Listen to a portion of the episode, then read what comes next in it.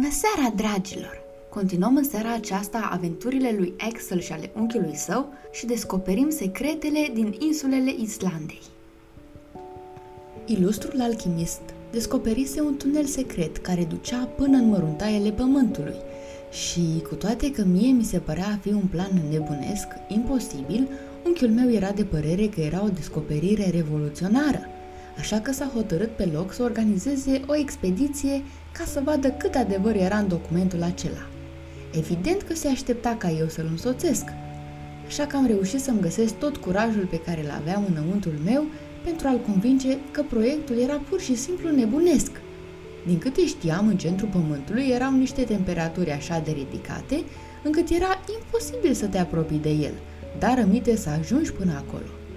Obiecțiile mi-au fost demontate practic una câte una de profesor, a cărui înfocată susținere a teoriilor lui m-a redus la tăcere.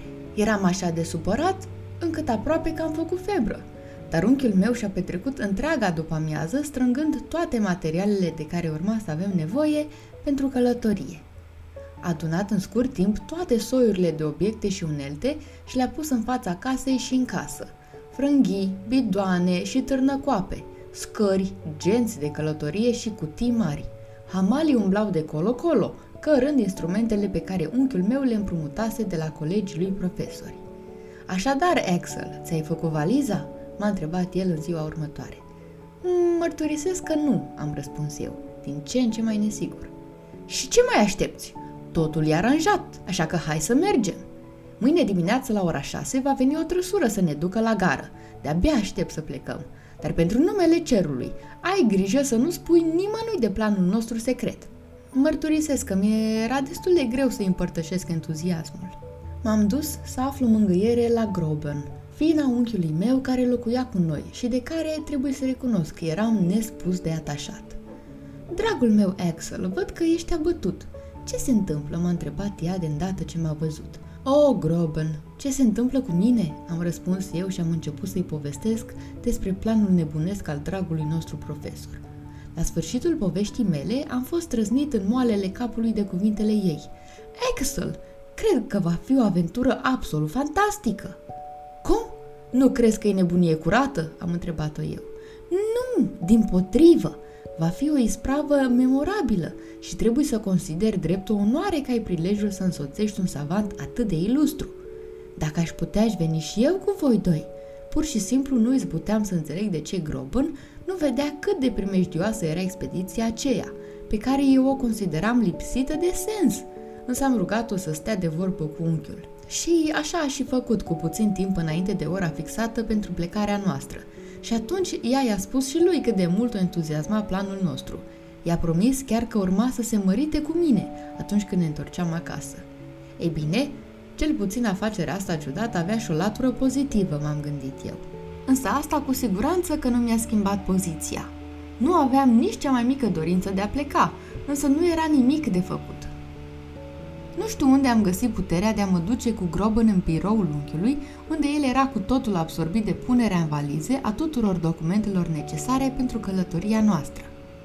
Bine, unchiule, atunci hai să plecăm, dar singurul lucru pe care nu-l înțeleg este motivul pentru care trebuie să facem asta așa curând.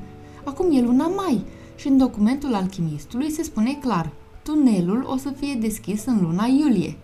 Tu chiar îți închipui că o să fie ușor să ajungem în Islanda de aici?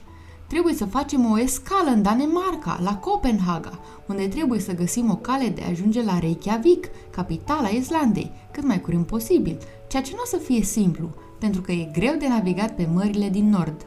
Hai acum, grăbește-te, nu mai pierde deloc timpul. Du-te și fă bagajul. M-am întors în camera mea urmat de Groben, care m-a ajutat să pun ultimele lucruri în valiză cu atât de mult calm, încât m-a cam înfuriat un pic. Însă noaptea dinaintea plecării a fost una cât se poate de calmă. De fapt, abia dacă am putut închide ochii, a venit mult prea repede vremea deșteptării. M-am dus la bucătărie, dar n-am fost în stare să mă ating de micul dejun.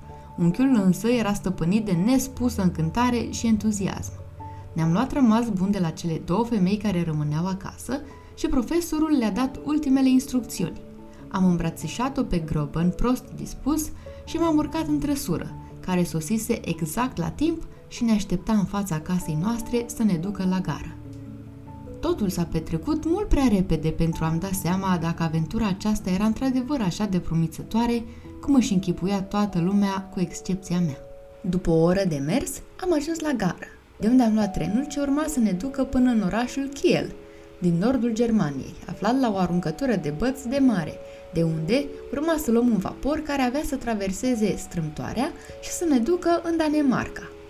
Am încărcat bagajul voluminos al unchiului meu în vagonul de bagaje și am așteptat plecarea trenului. Am fost singuri pe tot parcursul călătoriei. Profesorul era preocupat să verifice atent geanta de călătorie pe care o căra după el, cu prețioasele documente, pașapoarte și permise, în vreme ce eu eram uh, cufundat în gândurile și preocupările mele, uitându-mă la peisajul monoton pe care îl traversam fără niciun entuziasm. În cele din urmă am ajuns la Kiel și după ce am coborât din tren, am fost întâmpinați de un stol de pescăruși, care mi-au îmbunătățit dispoziția.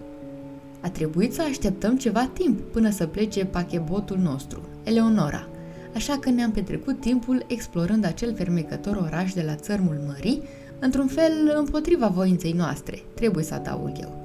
În cele din urmă a sosit și ora plecării.